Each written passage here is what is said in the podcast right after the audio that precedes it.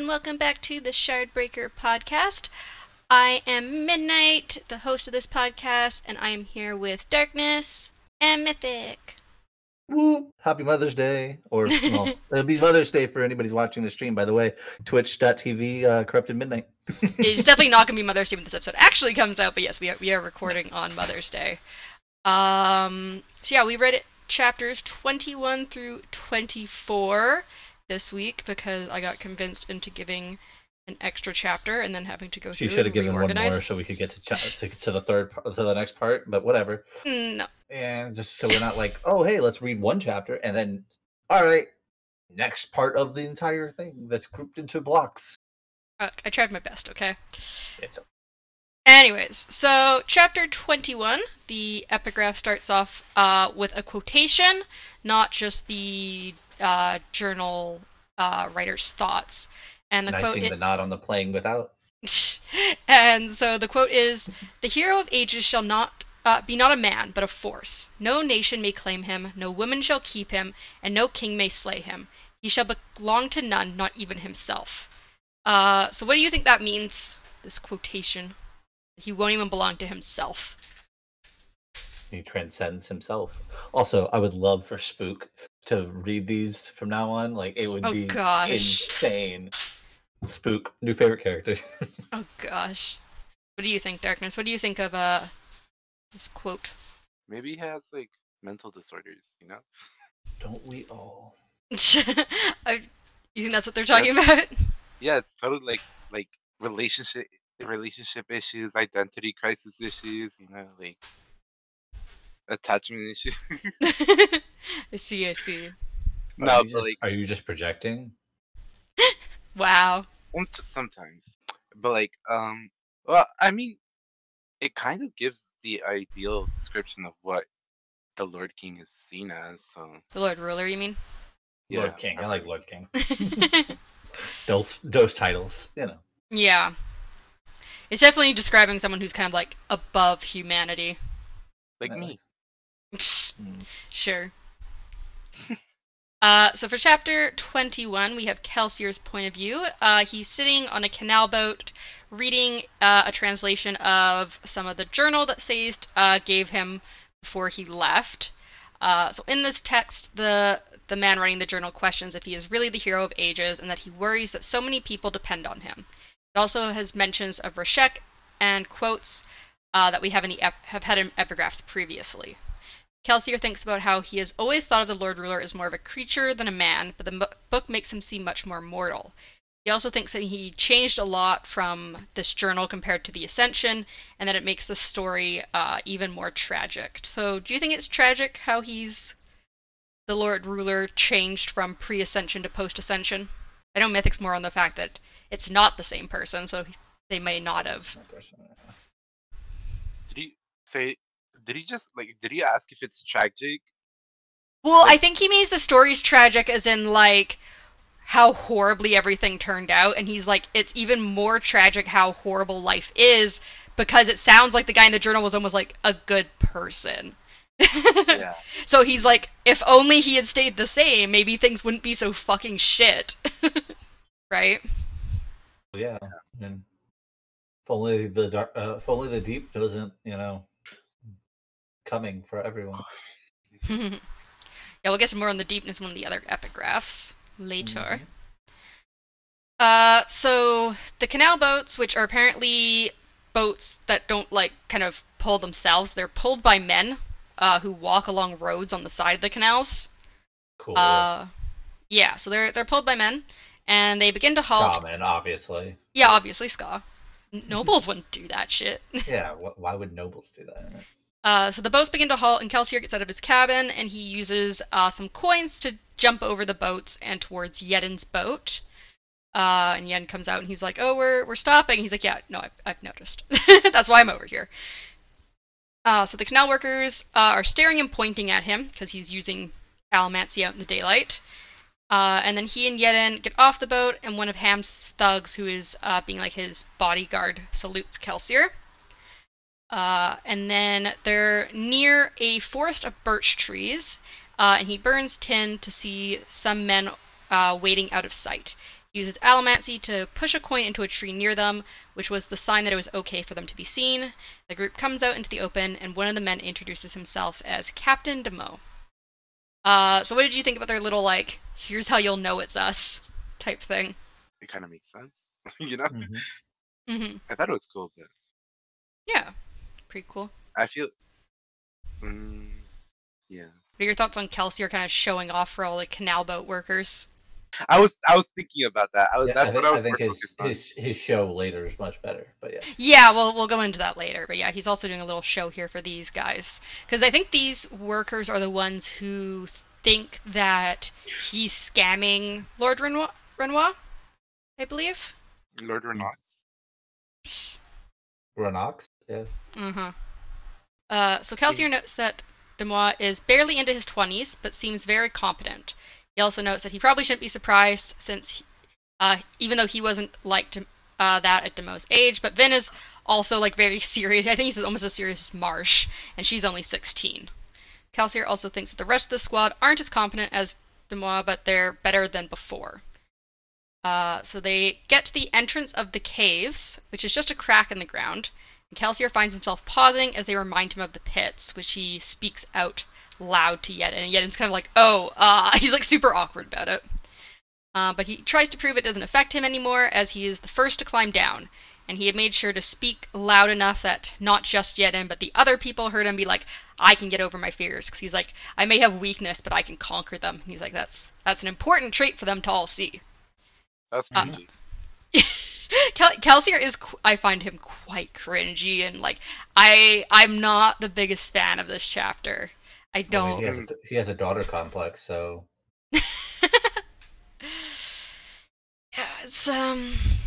I mean uh, that wasn't as a joke. He literally has a daughter complex. Oh no, he hundred percent does. Yeah. You know, he he Vin, Vin is very much his substitute daughter. Uh huh. Yeah, like in previous chapters, he's been like, Mare always wanted a daughter, and you're just like the two of us. What? That's Mhm. crazy. I thought y'all said something about them getting together. Mythic did I think at one point? and I was I like, did, yeah, "Ah!" no. I mean, I've seen some weirder shit, so Yeah, apparently also um one of the reasons why that conversation but between him and Ben about the whole like oh my my wife always wanted our thing came up was because when he had the beta readers going through the book, they also were like, "Oh, it seems almost like romantic." And he's like, "No, that was not what I was going for." So he made it explicitly clear like, "I look at you like a daughter." which still today and age doesn't change much. But okay. oh god. Uh, Anyways, we're gonna move on.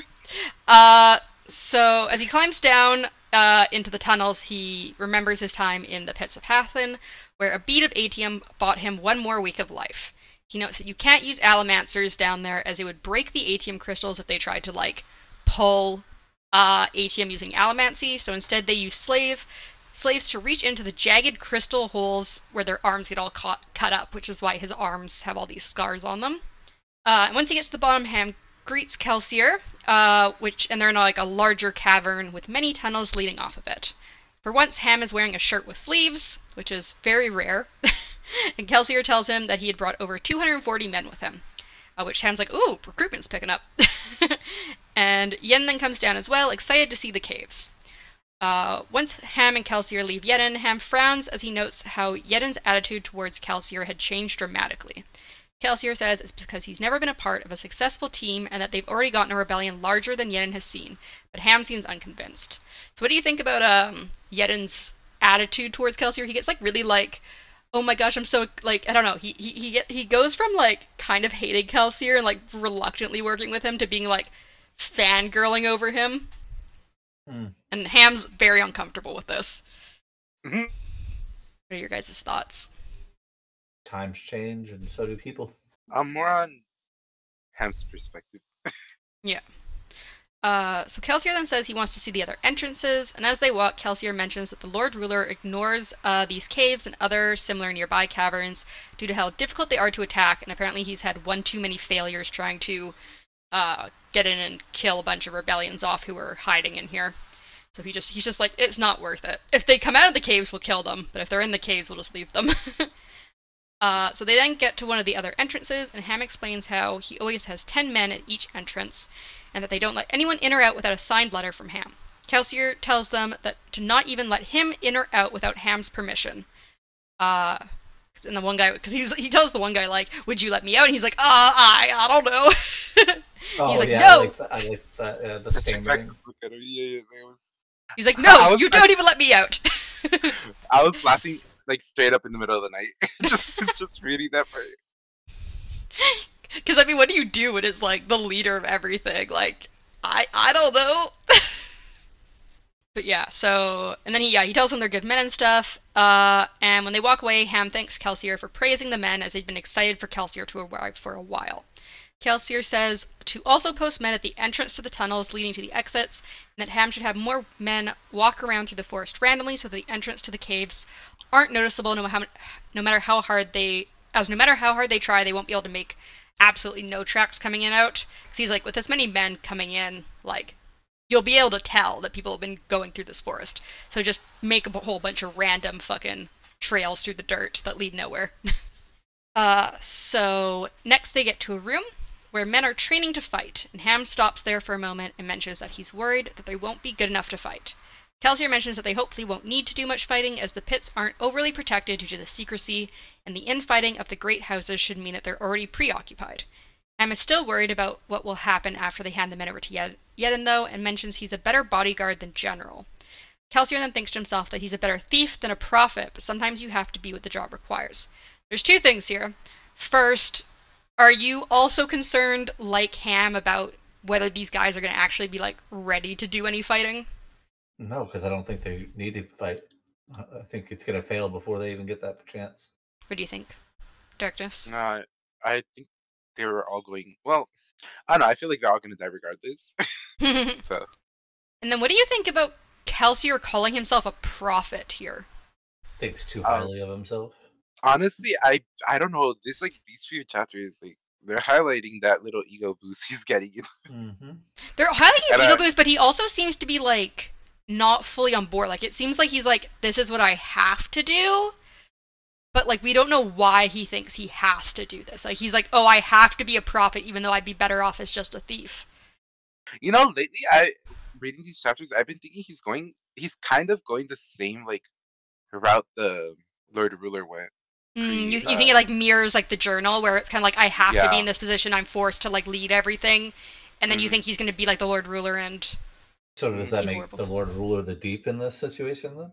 That's what. Yeah, Probably. that's exactly what. yeah, I I think that yeah that that would be the metaphor. He needs to conquer. He needs to conquer the deep. deepness. Instead of the darkness, you need to conquer the deepness.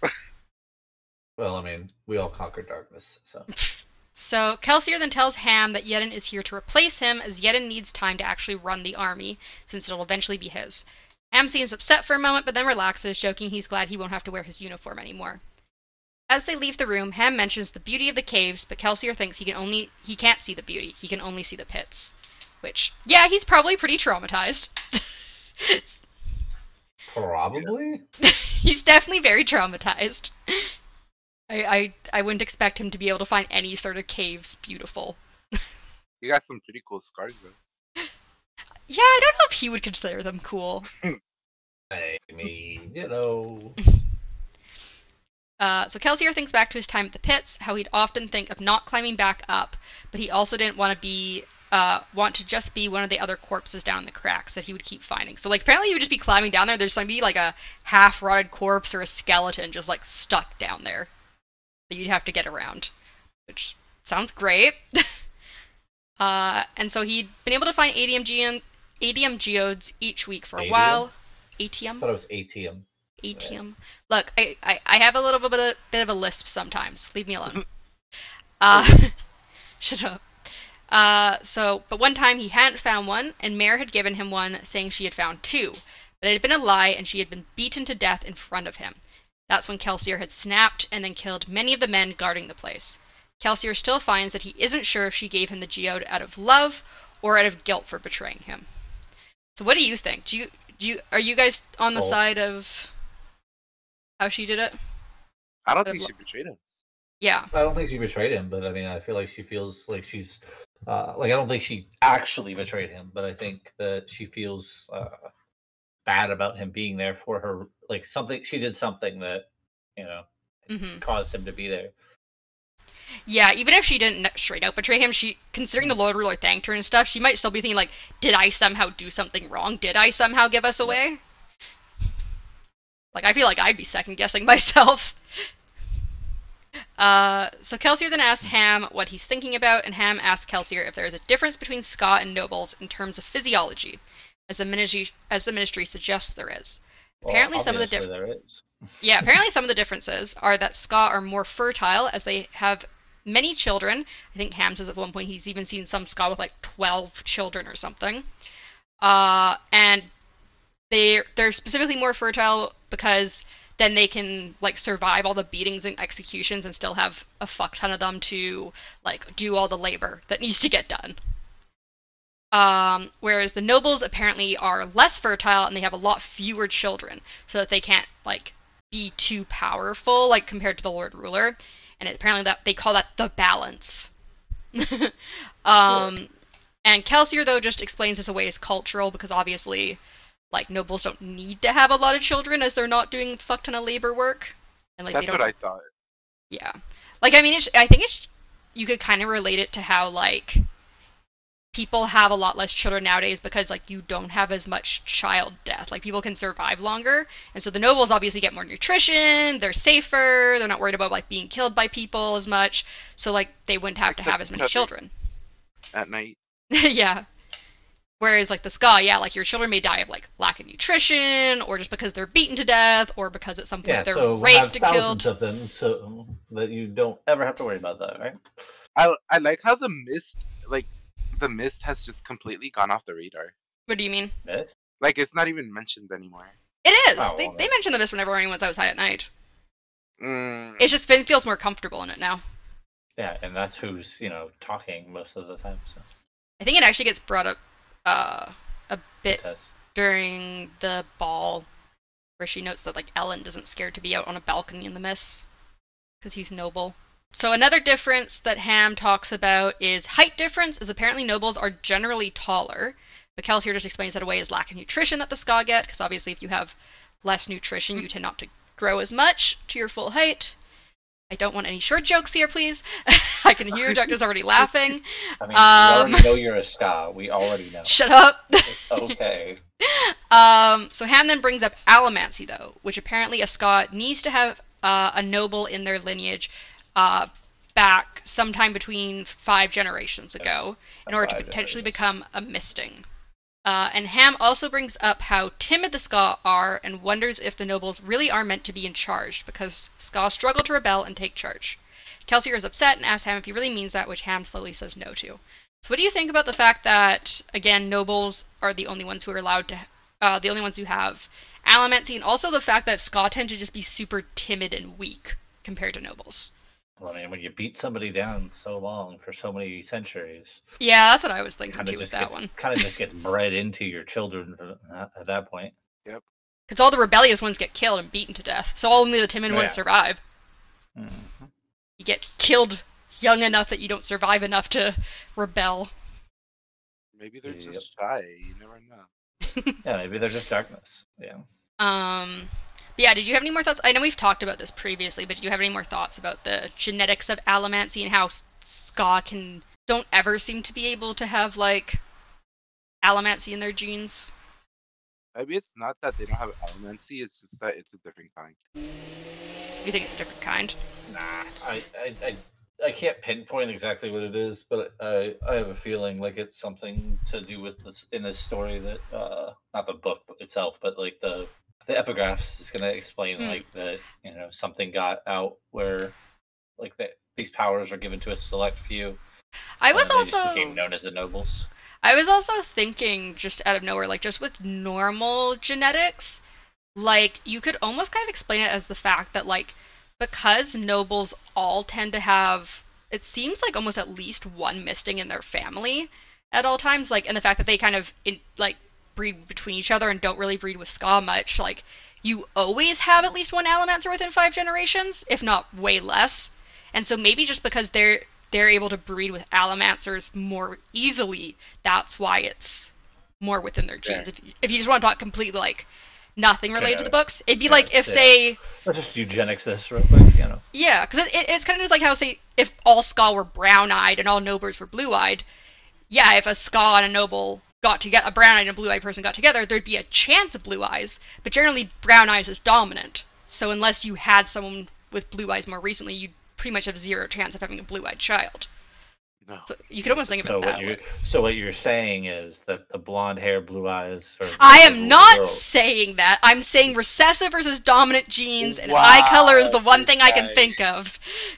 Wow. no, that's Kyle, not. That's not. No, that's not what I was trying to say there. I don't know. I think we should cancel you. No, that's not. that That's not. That's not what I. I was not saying they're superior in any way. I'm just saying recessive versus Uh-huh. dominant Typing genes. on Twitter.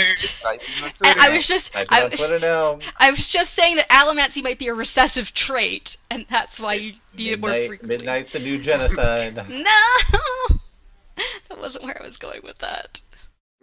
Anyways, As soon as as soon as you said blue eyes, I was like, "Fuck." Anyway. uh, no, I as soon as just you that said was the blue eyes. I was just like, "Yep, we did. No, it. we that's know where this is going." No.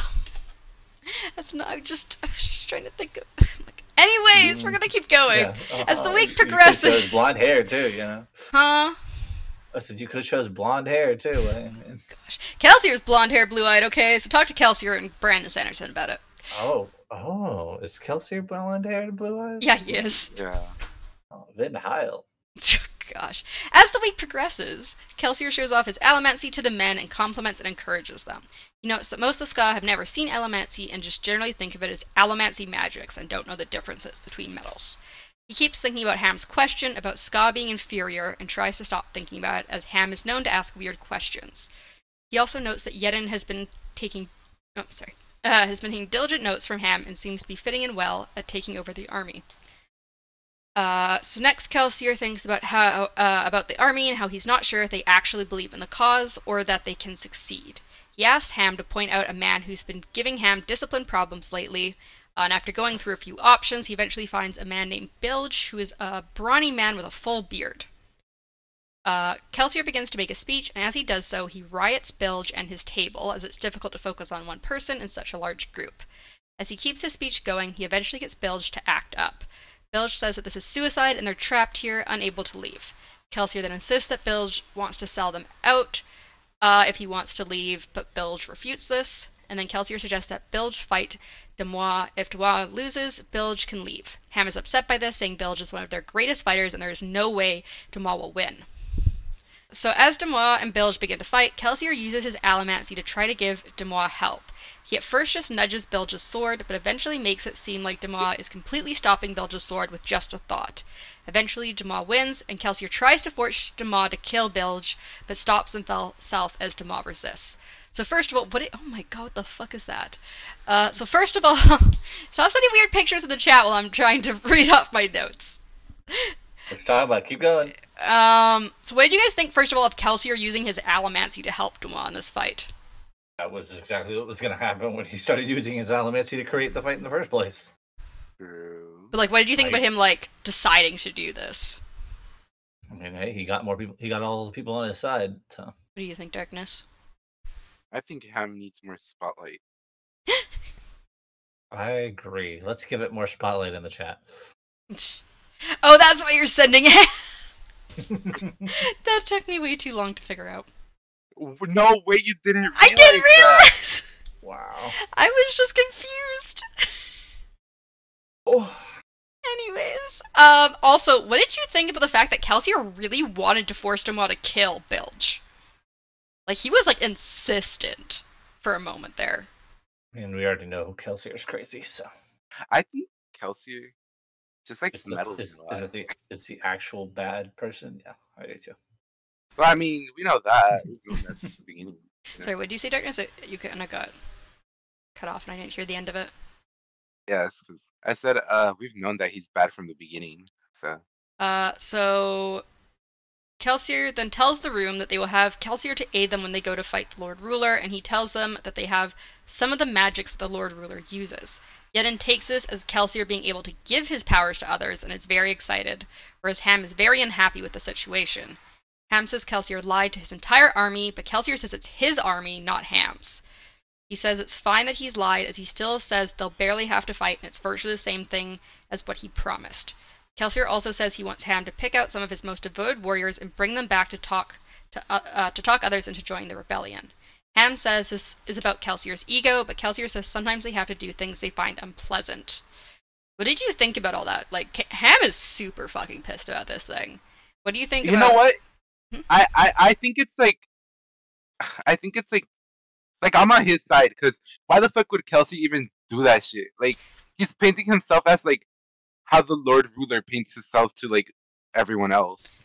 Yeah, and the fact that his words, like Yen specifically, like hears them as like, oh, Demoux now has allomancy, or like other people can have allomancy just with Kel- just because of Kelsier, whereas he doesn't, and he kind of words it in a way that's very vague. He just says, "If I'm around, Very well. like you'll be aided." Um, and it's just it, it makes it very vague on whether like who was actually using the powers, and it can definitely be misinterpreted. Yeah, and I mean, at that point, he kind of just gave them all a death sentence. Well, yeah, already in a death sentence though. I don't know. I have the opposite opinion. I think it was a great idea to do it because it gives it makes the troops rally behind something.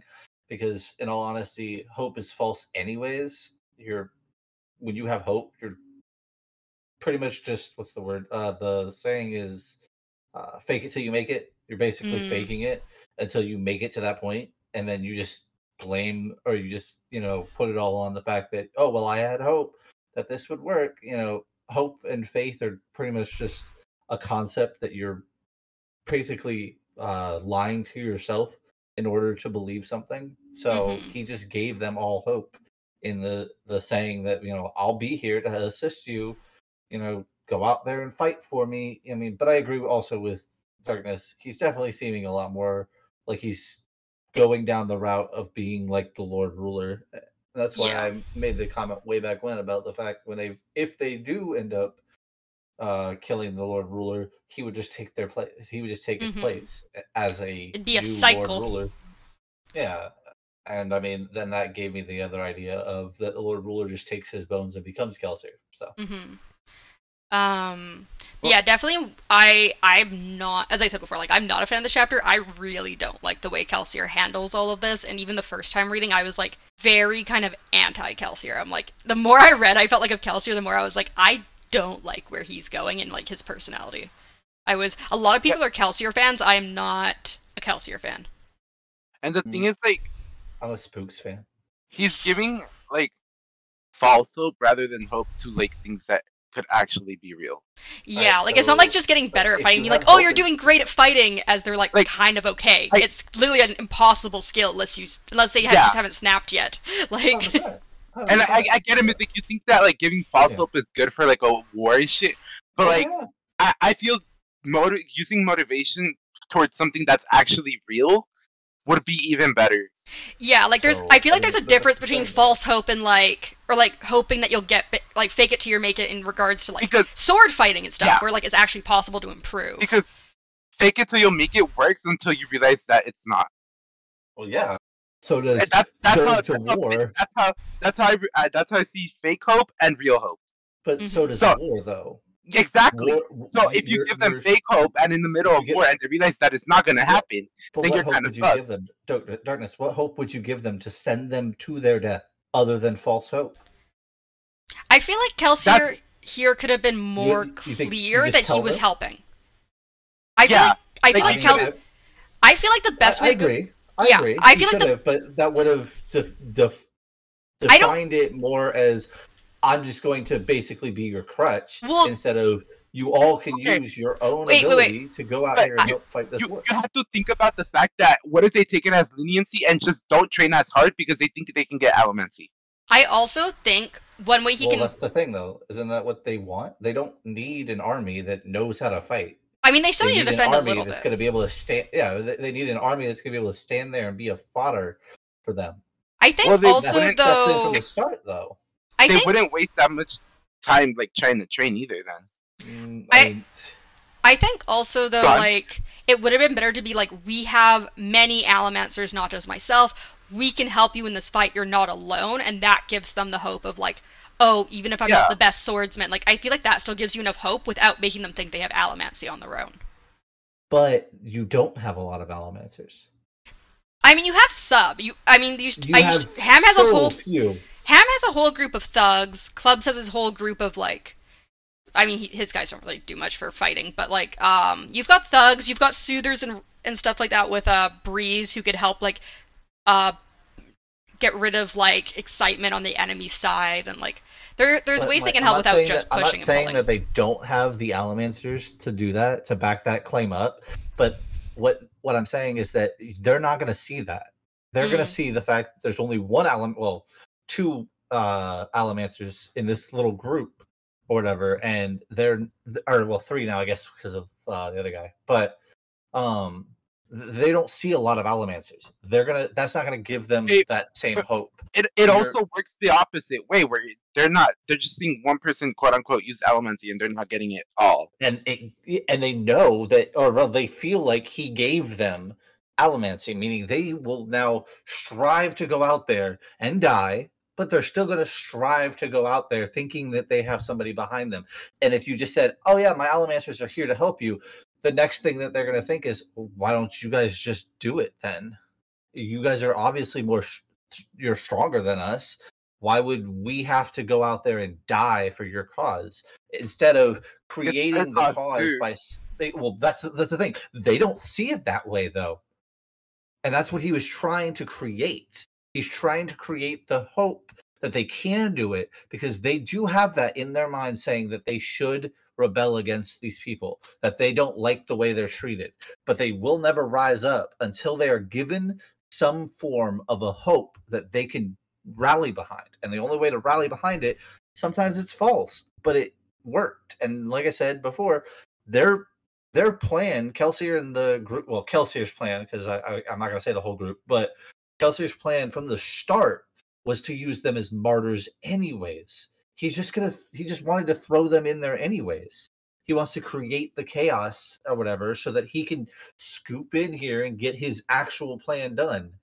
His ac- whatever that actually is because i don't think it's really what he's been telling everybody.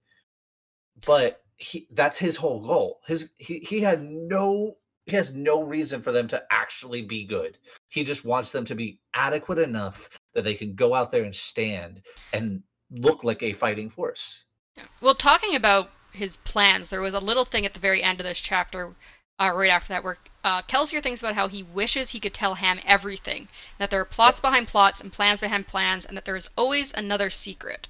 So, kind of building on what you were saying, Mythic, what do you think his plots behind plots and secrets are think regarding that he's not even telling the crew? Yeah, I think he. I think he's not telling the crew that he wants to become like the Lord Ruler, so that he can rule over this area because he thinks he can do it better. I'm sure, like every other ruler before. You think, oh, if I take out this ruler, I'll be better than that ruler, but it never works out that way. Um, but I think that's what his real goal is in the end, and telling them would just kind of he would have to listen to them basically say, well, why would you do that? We could just not do that, and you know no, he doesn't want to be talked down from it. hmm What are your thoughts, thoughts there, Darkness, on Thirds. Darkness? uh, What are your farts? uh, I mean, I agree. It's a pretty solid theory, and I mean, like, obviously, his like revenge it runs way deeper than most people see.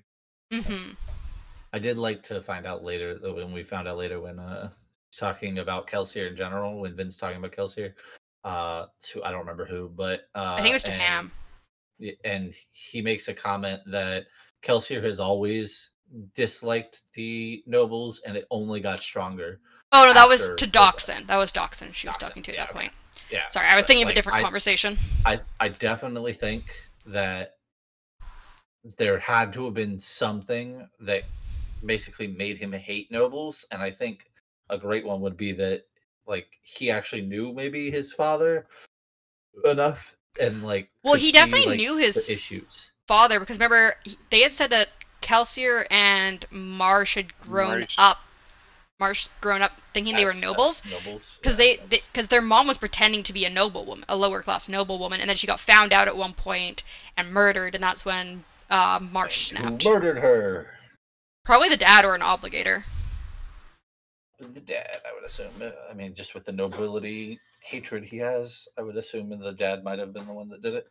Yeah, like the fact that his dad turned. I mean, even the dad just sent an obligator after her. Like the fact that the dad would have turned on her probably would have upset him either way. Well, I mean, what was Marsh hates something too, and I don't remember. what it Marsh was. hates the ministry. That's why I was That's wondering it, if it's an oh, the ministry. obligator. He's like super, super obsessed with the ministry, whereas Kelsier's obsessed with the nobility. Yeah, so it could be an obligator he sent, and then they both blame different sides of that same coin. Yeah, Marsh might have blamed like the the like society the Lord really created through the ministry and the obligators, where he, he might have thought like, oh, our dad wouldn't have done this if it wasn't like you had to, and Kelsier might have been mm-hmm. like, no, our dad betrayed our mom. Yeah, and he would have done this because he's a noble, and noble. Yeah. terrible. I do, I do like the whole thing. Like later, I'm pretty sure. I don't. I think I don't remember. Was it Dox who's talk- talking about the fact that? Oh, we'll get to it. Yeah, that was that was we'll get to Dockson, and then Ham also talks to her about Kelsier later on. Yeah, but I was talking more about nobility as a whole. Yeah, I believe it was mostly Dockson that talks about it. Yeah. Um, but anyways, chapter Mhm. 22. Get another epigraph, obviously. So this was the one about the deepness, which we kind of alluded to earlier. Uh, so it says, at first there was those who think didn't think the deepness was a serious danger, at least not to them.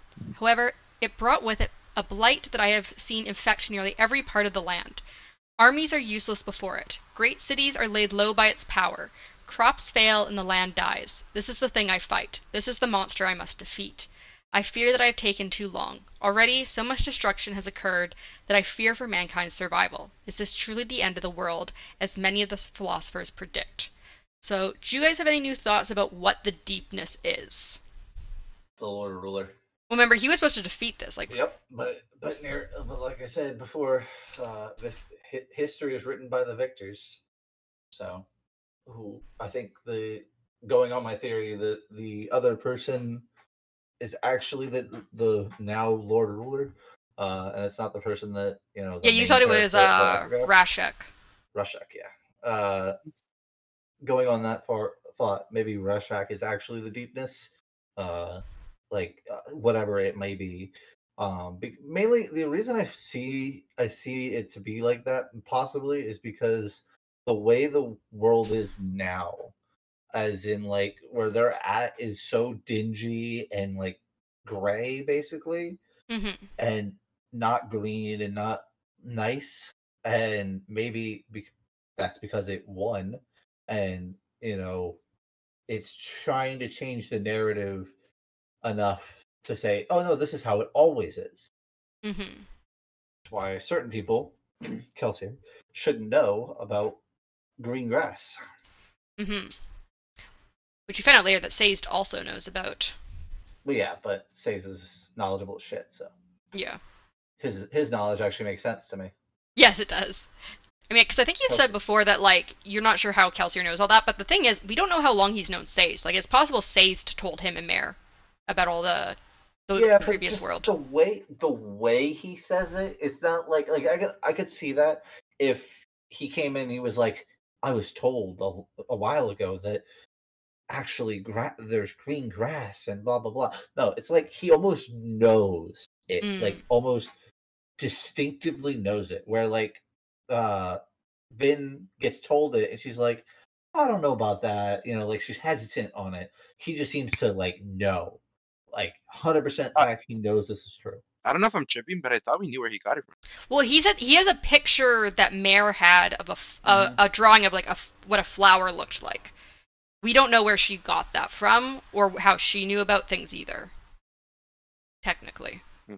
Um, so we know where that picture came from, but we don't know how her and Kelsier knew about things This- technically. Wait, maybe was mm, could Mare have been like uh what's his goddamn what's the guy's name again? Wait. Says Says? Is that what his Says? name is? Harris. Yeah, That's like Harris? Says. Yeah, could he could he have been could she have been like that maybe? You think she might? I think it's very. I think they Maybe mentioned that. she, sho- she told him? No, I think they because Mare's uh, a Tineye. She's a, a half Skaa, Oh, half she? noble as well. Yeah, she she was a Tineye. Which is how they met in don't- the I don't underworld. remember that being a thing, but uh, Yes, it was mentioned when they talk about uh, them getting caught at the Lord Ruler's palace. They mentioned that's why she was with him, and also I, I believe that's techni- I think it's implied that's how they met is through the underground world and her being a tineye and stuff like that. and what's a tineye again? Uh, that's the same thing as spook. That you just use tin. That's all you have. You're a tin misting. But what is what's tin what's the power? The, Yeah. The, the, the power is like the the extra perceptions, like being able to see farther and stuff like Oh, that. okay. Like all the senses being enhanced. Yeah, because that Oh, completely oh, wiped tonight. from Yeah, my- right. I was like, I don't remember which one it was, and I didn't want to pull up my spreadsheet of fucking powers. Uh, so for this chapter, we start with Vin reading through the translated pages of the Lord's Ruler Journal, just like Kelsier had been previously. Uh, the journal entry she's going through discusses the landscape of uh, the the potential Lord Ruler, because I know you guys don't really believe this is the Lord Ruler, or at least Mythic doesn't. So the Lord Ruler's uh, le- uh, homeland, as well as the Terris homeland. It also mentions abilities that the Terris people have, such as storing up strength to use later. They become frail at night and muscular the next day. It's mentioned that this somehow has to do with their metal earrings and bracelets. It's noted that a man named Branches wants to negotiate with Rashek to find out how this ability works. Um, so try not to think about what Say says later. What were your kind of first thoughts when you read this? Oh God, this car is right next to me, and I should not be hitting them because I'm listening to a book. What? Oh, Oh. because I drive and listen. To I got so scared for a second. I was like, what the What's fuck? happening? you you said what are my thoughts? Those were my thoughts. I, I, I see. I, I honestly don't remember it mainly because like the other thought comes into head about what he actually says later. So hmm Um, Did you have any initial thoughts, Darkness? Well, I mean, at that point, I figured it was like some fucking storage shit for like strength, you know. Obviously, hmm uh, I didn't think it was like my my my mind went to back where like Say's had to use uh like the mind metal or whatever it's called to Metal uh, yeah. yeah there you go to uh get from that place to the other place, which I'm giving great I'm giving great descriptions, but you know. um, and I was like, okay, so it's definitely like something storage wise, and I mean, I just hope that it would get covered. um, Uh, it gets covered a little bit here. as She goes to talk to Sazed after this. So as she reads, uh, Vin determines that she does not like to read, and it's not as practical as dagger skills or allomancy. But Sazed insists she practices, uh, so she goes to a hidden corner where she can sound out the words without being overheard. Vin also determines that the Lord Ruler is much more whiny than any god has a right to be, and she wishes she had never found the book, which I, I found really funny. It's like, God damn, this guy whines so much. Shut up. Uh, Spook then shows up, mentioning that uh, mentioning Dockson and also struggling to speak normally as he mentions having to store more weapons here. Uh, so she gets up to go off to see Dockson, but before she does, Spook hands her a lace pink and white handkerchief. Uh, Vin is confused but takes it. Uh, and I think Spook runs off, and Vin then goes. this goes is to his- why I like Spook so much. Gosh. So Vin then goes to a servant to ask where Dockson is and finds out he's in a meeting with Renoux. She'd been told that she had to keep up appearances, so she reluctantly goes to find Sazed instead while she waits for Dockson to be done with his meeting. And she thinks that they could have asked her to join them, but she thinks most of the crew, even if unintentionally, still think of her as a child and don't include her as much as she wishes they would. Um, so as Vin finds Sazed in the library, she, hmm? out of curiosity, did we ever get a description of what Spook looks like? I don't remember. We, I think we did, but I mean, I don't also don't. I can exactly what it like. quickly get a see if I can get a picture of Spook. Um. So, anyways, so Vin then goes to get a ser- goes to a servant to ask where Dockson is. Oh wait, I already read that. As Vin finds Sazed in the library, she notes that he isn't wearing spectacles and wonders why he had for that short period of time. Uh, Sazed mentions that Kelsier had asked that Sazed to give each member of the crew a copy of the translation to read over, uh, and then goes on to talk about how the, the book is a keeper's dream. Goes on about how the Terris land was once green and fertile, which Vin thinks is weird. Uh, that Vin uh, that green would be considered beautiful. She's like it'd be like plants being blue or purple, which there are some. So Vin, get good. yeah, I thought the same thing. I was like, wow. Uh, so Vin then asks about the mentions of the Keeper's powers, which Sazed doesn't want to discuss as he doesn't like people knowing about them.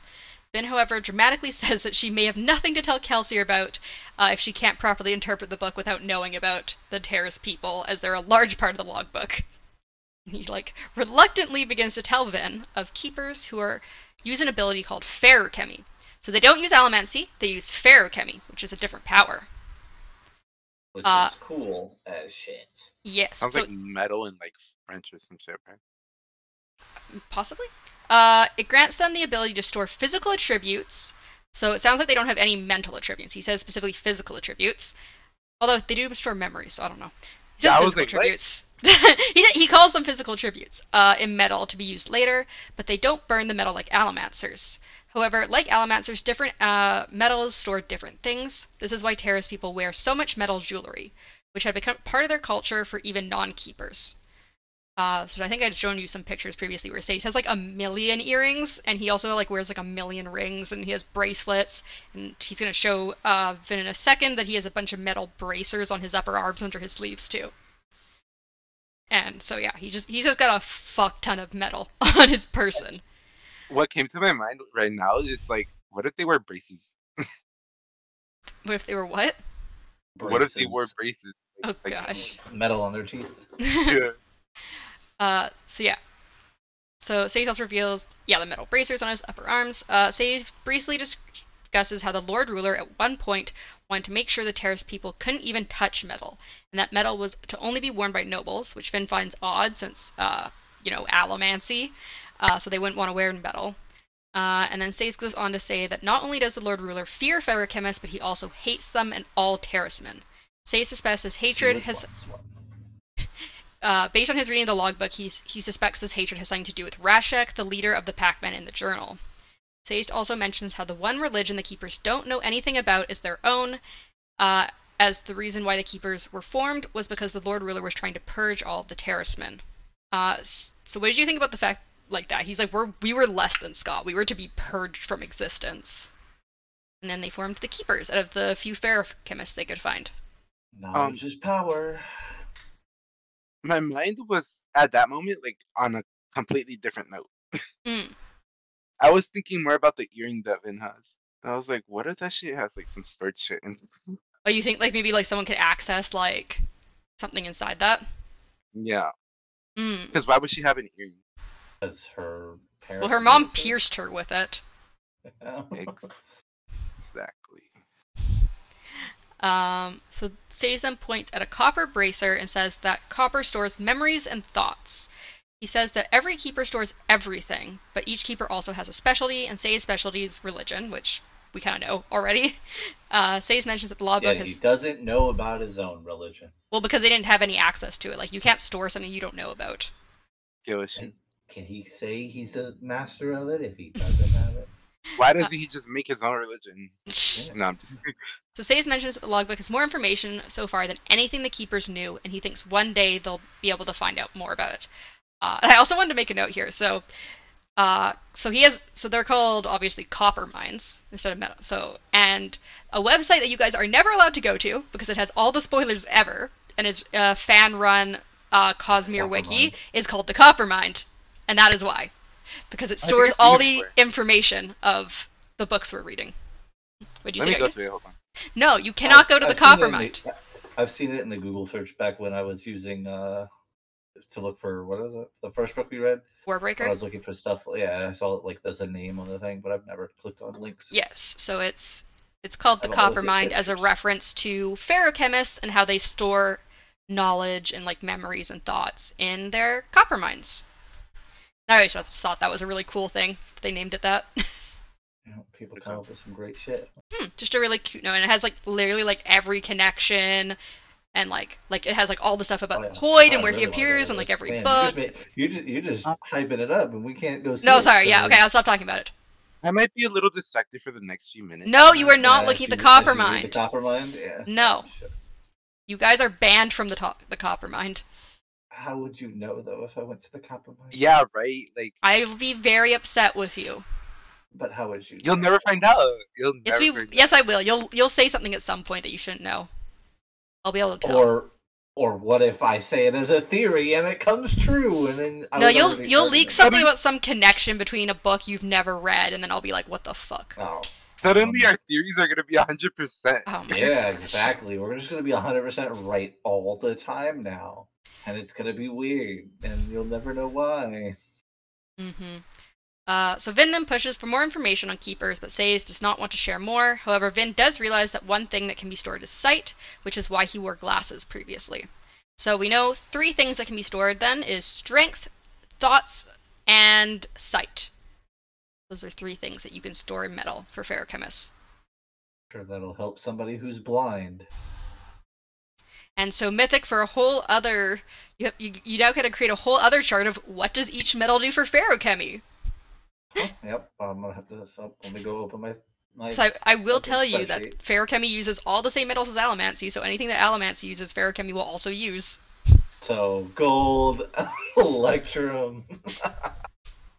All your theories. All the ones we Mhm. know though, there's brass, zinc, steel, tin, iron. pewter. Yep. I wonder what the eleventh metal would do. You don't know? Nothing. The eleventh metal does nothing. I'm I'm hundred percent sure this is another one of those false hope situations where he keeps saying it's gonna do something and it's never gonna do anything. It's like it's like a painted rock. Oh gosh. I Uh. still, I, I mean, I don't know. I, I don't know if he's giving himself the false hope though, or if he's he knows it himself that it does nothing. Wait. But I feel like it's gonna do nothing. Did he not like manipulate that bar at some point? I don't remember. He says he's been trying to figure it out on his own, but he hasn't been able to. He's Which- hiding of it. Which is why, like, when I was reading this book for the first time, I was always like, obviously it has to do something when you're with someone else, then, right? Like, if you're just trying it off on your own somewhere, like, it's probably like, like how soothing, like, you need to be with another person, or like copper or bronze or something. Like, it's not obviously like iron or steel if you can't do anything by yourself with it. I wonder how fast it burns. how fast what? The the metal burns. That one, that specific one. Yeah, that's a good question. We don't know that. He would know that. You that, do. that is something he would no, know. No, you would know. You know I this. don't Tell remember. us. I don't remember the times of any of the metals. I think all I remember is that pewter is the fastest burning. Or actually, I think atium's the fastest burning. Pewter's the fastest burning of the original eight, like the He's basic lying. eight metals. That's honestly, I don't pay attention to it, how fast something burns. so Vin then moves on to ask Sazed about the handkerchief, which Sazed says that nobles give it to women that they are looking to seriously court. Vin is shocked, and when Sazed mentioned that Spook stares at her a lot in meetings, she says she just thought he was a creep. Yeah.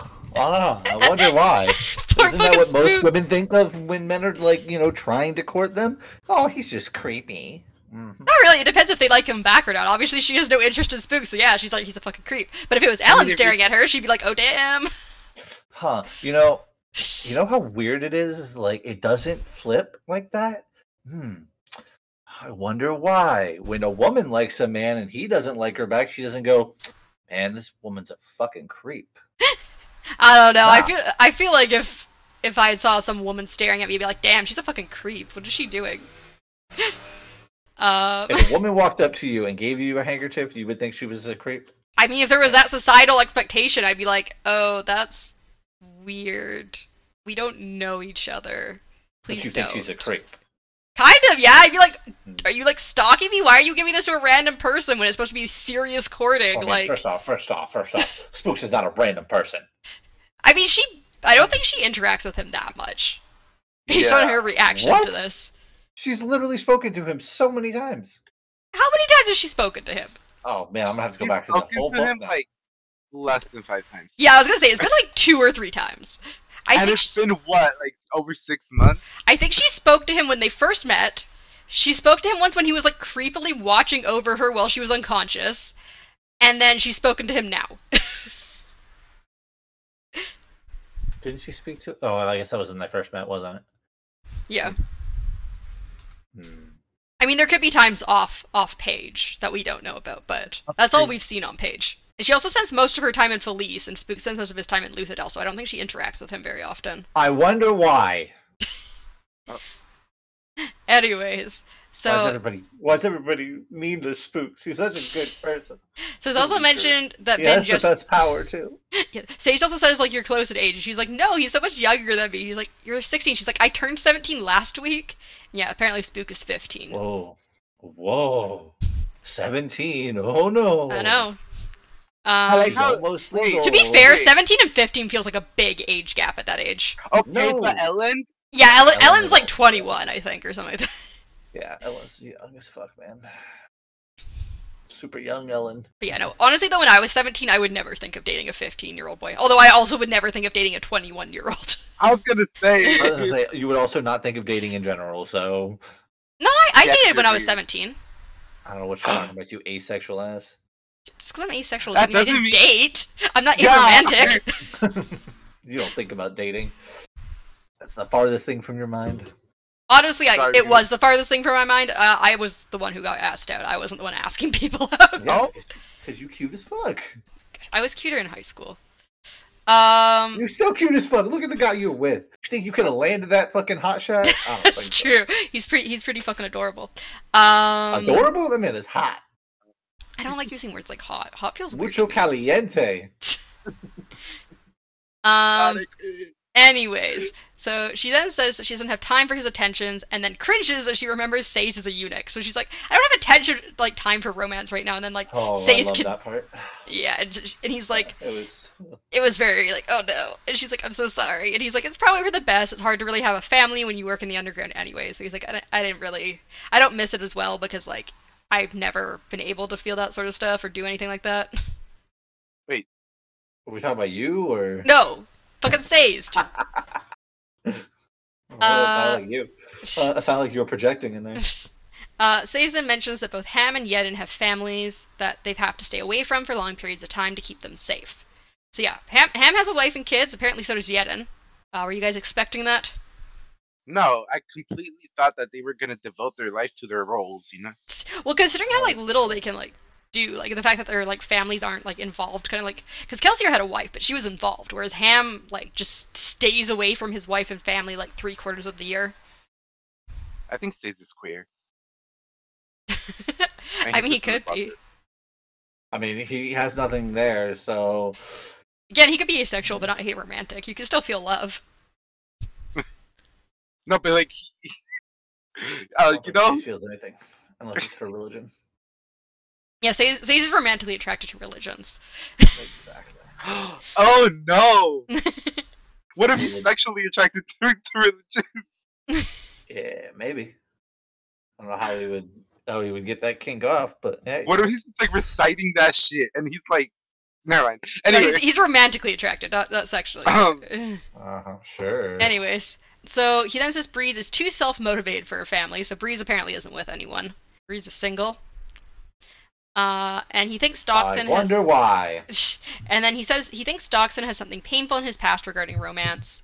Um, and as far as he know, he doesn't. Dockson isn't dating or hasn't dated. Uh, Vin also learns that Dox was a plantation skaa, and when Sazed asks if she even talks to her friends, she was shocked to realize she has friends. She's like, "Oh shit, right there, I have friends." what the fuck?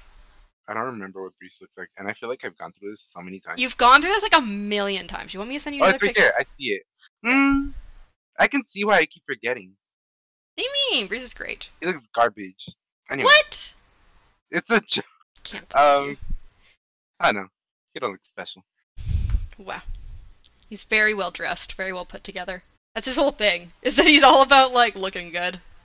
Mm, He's the most like noble of the group. He's like, let me, let me bring me my wine, let me have my cane Kiss and my, my fancy hand. clothing. Hmm? kiss my hand. of Yeah, shit, you know? basically. So Vin then goes to find Dockson, who apologizes for not sending for her to join him in Renoux. He said he wasn't even sure that she had been home, and he's like, I should have asked. Vin notes that Dockson seems like a kind man and that his organizational skills are what keeps the crew together, even if he has no allomancy. She's like, basically, if Dockson wasn't here, everything would fall apart. We'd be fucked. I um, mean, yeah. Dockson is the goat. yeah, I like Dockson. Dockson's a good guy. I hate Toxin. Wow. How dare you? He's the betrayer. No, Ooh, he's you not. think? Oh right, I forgot you thought Dockson was the betrayer. I don't think Dox is the betrayer. I think Marsh is the betrayer. Ooh. I think Toxin and Marsh wanted to be together, and they Yeah. both betrayed them. Uh, so Because Vin. Kelsier is homophobic. I mean, I think they're all in. I think all of them are going to betray Kelsier specifically, but maybe not the plan totally. Uh, so, uh, Vin then asks him about living on a plantation, Dockson mentions that they likely got fed more regularly but probably worked harder than most skaa in the city. He also states that among plantation lords, his was probably one of the more lenient ones. Uh, he says that there was an event that caused him to leave, and when Vin asks, he explains that the Lord took the girl he loved and had sex with her before killing her, as is required. The plantation skaa had been encouraging Dockson and uh, the girl, which her name was K- Carrion, uh, and Carrion's relationship, but her death broke them, and Dockson left soon after that. Uh, Vin is horrified and questions how Dockson could say he was one of the better plantation lords. Dockson explains that he rarely beat people to death and only purged the elderly when the population got out of control. Apparently, he had also been in Luthadel recently, and Vin had likely seen him. Vin is horrified that they'd let someone like that attend, and Dockson is disturbed by Vin's views of the nobles. He says all nobles are like that and that they don't see skaa as people. Vin tries to say that not all nobles use the whorehouses here, but Dockson insists they do, and she's being duped by the nobles. He asks why she thinks he doesn't complain when Kelsier goes around killing nobles. He then says she should ask some of the men she dances with if they've slept with skaa women, and that they uh, and that likely they have all have at least once. All Vin can think is that Elend couldn't have done that. So, what do you think about uh, Dockson's uh, explanations there? That like and like Vin's kind of being very lenient on the nobles. I hope that um Dockson eh, that was Dockson talking, right? Yes. Was like over exaggerating, but I also think Vin needs to like chill out on trusting the nobles so much. Yeah, she's kind of gotten kind of complacent with everything. What do you think, Mythic? What do I think about what? Uh, Dockson's thoughts on the nobles versus kind of how Vin sees them. Mm, I mean, I think Vin's. I think Vin is, sees them in the right, incorrect, in the correct lighting because everybody can be bad. So, um, Hmm. I think, I think Dockson sees them more due to his own trauma. Can't look past his own trauma, just like Kelsier, but not as severe. I think this is also the conversation you were talking about earlier. I don't think I really noted it as too important, but I believe this is also the conversation where he says that um, Kelsier hated nobles more afterwards. Yeah, afterwards, yeah. Uh, I I do I did like later with like because Dockson here is like portraying all nobles as evil and you know they'll do all of this stuff and then like I had this feeling I remember reading when I was reading that or not reading but listening to that part uh that she was gonna go in there and be like I'm gonna confront uh Aaron right That's his name? Elend. Aaron? Elend that's it Elend I'm gonna go confront Elend or whatever about it I knew that was coming like I just knew it Yeah. uh, I mean, like- you know Vin can't not confront him at some yeah, point. like go in there and be like, I don't know how blatantly she was gonna do it, but like, definitely thought she was gonna go in there and just be like, "Tell me if you actually do this," you know, kind of idea. yeah, we'll uh, we'll get to I that. had a feeling that, yeah, and I had a feeling like it was gonna be some stupid ass thing of like, I've never done it, maybe once, but only because of societal pressures or some stupid shit, you know.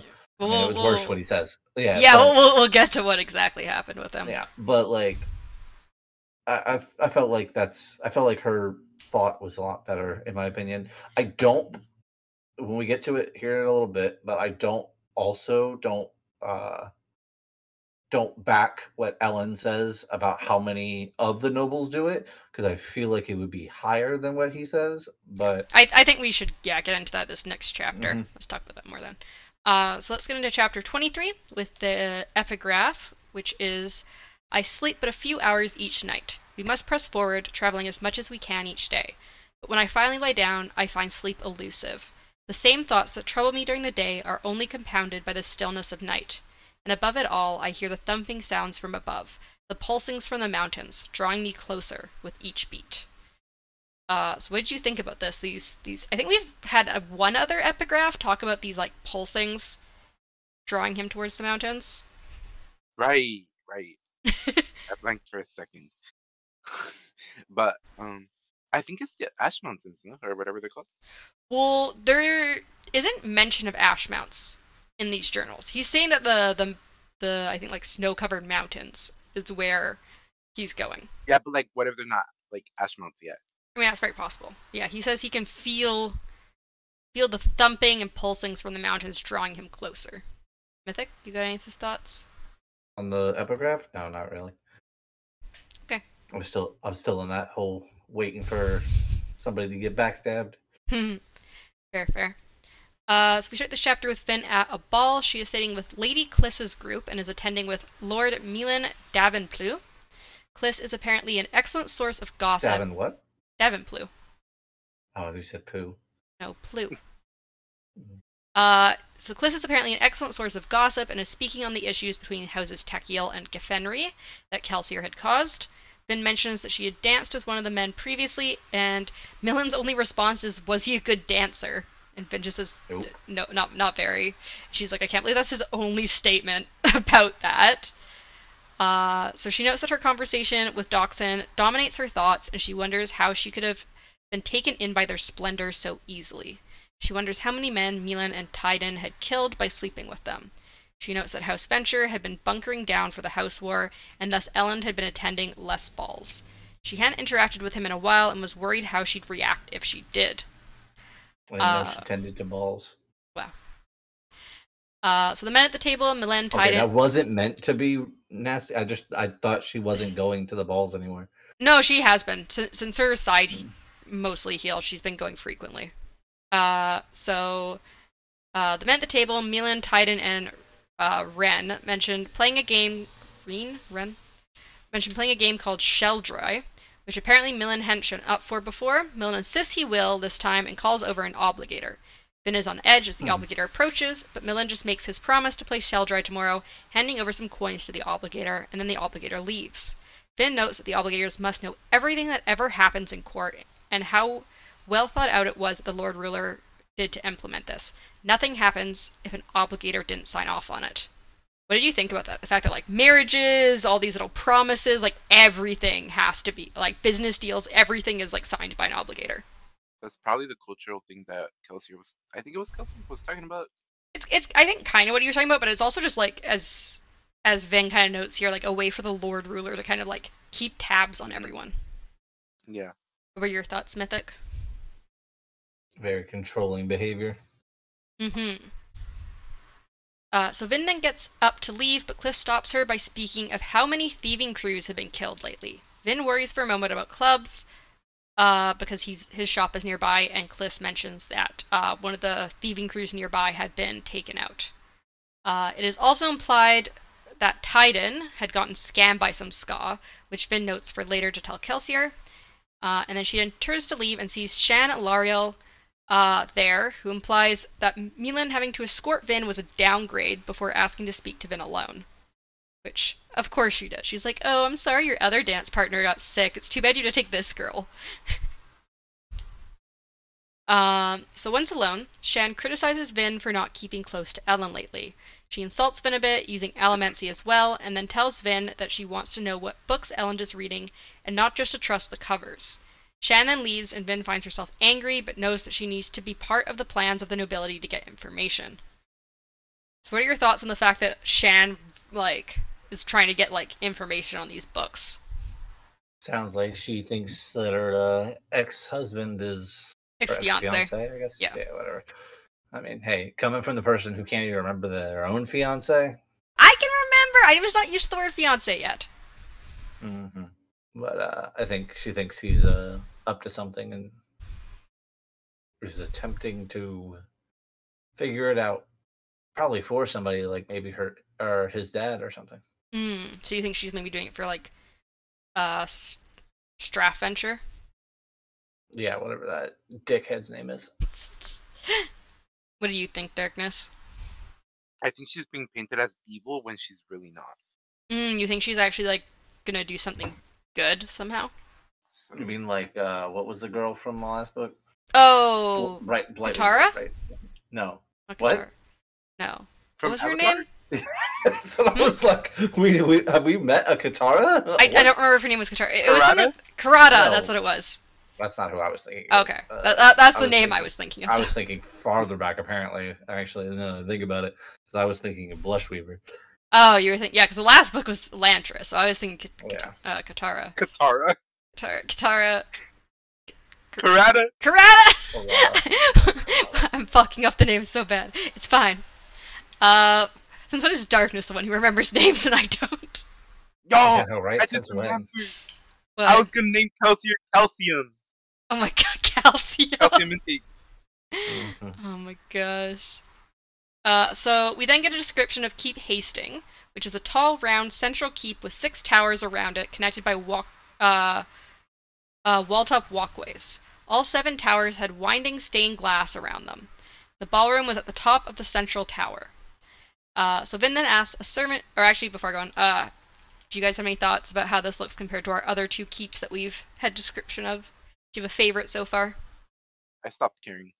Yeah, Wow. same. I still like the I really did. the second one the best. The one with like the the ceiling stained glass that created fancy patterns over everyone. I like the first one. You like the first What first was one? the with- first one? Darkness. Darkness. What was the first one? It was the one with the wasn't it the one with the like stained glass that had the stories on it on the side? Yeah. I mean, they technically all have the stories on them, but it was one that was like seven feet tall or something, so they had like And it these had to, like- huge. Mm-hmm. Yeah. That was uh Elend's Elend's place. Mm-hmm. You know there's trauma there. and I like Gracious. Gracious. There's definitely trauma there. Uh, and the second one I believe was Shanilario's place, and then this one is Keep Hasting, and Hasting is one of Elend's philosopher friends. hazing. Hasting. Hazing. Uh, so Vin then asks a servant to fetch Sazed for her before she notices Elend chatting with a group of young noblemen. She finds herself standing and walking over to Elend. One of the men with him notices her and taps Elend on the shoulder before the men leave him alone to talk to her. Uh, so, oh gosh, I've accidentally just scrolled. Oh god. Where'd my notes go? Okay, here we go. So, uh, Vin asks uh, why he's been avoiding her, and Elend lies and says he hadn't seen her here. He tries to say uh, he wasn't avoiding her, and Vin ends up sniffling and tearing up. Which I was just like shocked. I'm like, why are you crying out of nowhere? What the fuck? Didn't seem like her to me. No, stop. Because right there and right then I was like, what the fuck is this bitch doing? Why Right? is she doing this right now? And I was like, there's no way she's reacting like this. She has to be getting manipulated, right? Like in my head, I was like, did she like forget to bring like that fucking resistant one or whatever? Uh, Copper? Yeah. Because why is she so strongly like? I know. I, I was shocked by this too. I'm like, this doesn't seem like her, but okay. Um, so Elend takes her out to the balcony to get her some fresh air, and he continues trying to explain that he didn't think she needed him around as she's been fitting in. But then interrupts him, asking if he'd slept with skaa women. she, he's just like in the middle of trying to like be like, "I'm so sorry," and she's like, "Did you sleep with skaa women?" like, like the uh, future ex-girlfriend she is. you know. Uh, Elend hesitates, and Vin accuses him of being a monster as she wipes away her tears with her handkerchief, which is Spook's handkerchief that he gave her, um, which I'm surprised she kept on her, honestly. Uh, Elend then explains. not a creep. Elend then explains uh, the situation and that his father had decided that when Elend was 13, he needed to become a man, and uh, had sent him to. s- Yeah, he had sent him to sleep with a skaa woman. Uh, Elend hadn't known. 13 years old. Yeah, I was like, God damn. Uh, and Elend hadn't known at the time that she would be killed. He also insists that he hasn't slept with any other Skaa women since. Uh, so what did you And think of the I fact that, believe like, it. at the age of 13, Elend's dad is like, here's here's a fucking Skaa woman, fuck her, and nothing else. He's just like, do it. You need to be a man. I just grinned at the hesitation that you had in your voice. Shut up. That shit was hilarious to me. You're like, if I whisper, it's gonna make it better. Yeah, uh-huh. Like, you know, sex is a total bad thing, apparently. Shut up. I'm an awkward Mm, person. Uh, you're not the right person for what? I'm an awkward person. You're awkward? Since when? Uh huh. Uh, but yeah, what, what did you think about the at whole? 13 too, right? During Huh? that? I said I feel like you'd be awkward at 13 as well. I've I've always been awkward. No, I meant okay. Oh, I I, see. I feel like doing the deed, you'd be pretty awkward. Yeah. What what did what did you think about that whole You'd to- situation, Mythic, that his dad put him through? I th- I hope his dad found a really good whore that knew what she was doing because that would be a very bad sight to see two virgins in one room forced to do something. Yeah, ma- imagine being forced into a room with like some random skaa whore by your father. Like he knows what's happening. He's like, go, go be with this Well, I mean, skaa, this first whore. off, first off, parents, and then all parents know. Okay, No, but like it's specifically like your first time, and you're just your dad's like go in there and do it, and then afterwards you see her get murdered, or you at least hear that she's been murdered, and you're like, like I feel like that'd be so traumatizing. Nah. Okay. Not at all. He's totally fine. He's no trauma in his life whatsoever. dead. His dad's the best, you know. Dad's totally not a douchebag. I like his dad. He's cool. Uh huh. I bet you do. I bet you do, Darkness. Uh, so Vin. He reminds you of your your dad too? Oh God. I have no dad. Exactly. Uh, so Vin, Vin then asks how many noblemen sleep with Skaa women, and Elend estimates about a third, but he isn't sure as he doesn't associate with men like that. Uh, Elend then asks about the handkerchief, and Vin says a suitor gave it to her, but not the one who told her all all noblemen in Luthadel slept with Skaa women. She also mentions that she was told noble women di- uh, didn't even consider sleeping with Skaa cheating, and Elend says that isn't true.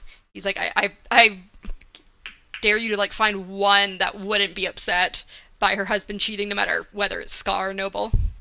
Yeah, I agree with him on that part. I Yeah. mean, after all, after all, nicing the knot on the playing without. Mm-hmm. Um. So Vin then brings up Elend's father, and Elend states that his father will sleep with any woman, Skaa or Noble. Uh, he then says someone needs to stop them, and Vin thinks that he's like Kelsier and Dockson, a man who cares. Do you think that's true? Do you think Elend cares? Riding think- riding the rile on the rids of the, to the right. Gosh. what do you think, Darkness? Nothingness. I'm empty headed. No, but like, um, I don't know. It makes me nervous because like, I wanna believe that he cares, but also like he's a noble. so Mhm. I mean, wasing the was of brightness, nip the having of wishing of this. We're gonna just keep going. Uh, Vin Wait. then. did we get past the part where she's like spills everything? no, we're about to get No. there. We're getting there. Yeah. Yeah. Uh, so Vin then asks again why Elend was avoiding her, and he explains that he doesn't really like who she's been spending time with. Vin states that unlike him, she doesn't get to pick and choose who she spends time with since she's a lower noblewoman. Vin thinks about how she's starting to think she can change things as well. Then Vin brings up the Skaa. She says that she had, a hidden, she had hidden a runaway Skaa who had left because a woman he loved had been killed by the lord of the plantation he was from. She also says they are just as intelligent as anyone else and angry about how they are treated. She even brings up the underground movement and thieving crews. Vin then keeps herself from speaking even more. So, yeah, what were your thoughts on, like, she's just going on about shit here? I, I felt like it was a lot. When she started the first fucking sentence, I was like, "Bitch, please shut the fuck up! You're giving everything away. You're Kelsier is gonna hate you." and we, You know? yeah. Uh, I don't understand what's happening. Like, is she getting mind controlled? Like, she's just like doesn't blurting shit it. out. I got so angry. I got so upset. And like, I'm sorry if I'm Kelsier, I'm decapitating that bitch.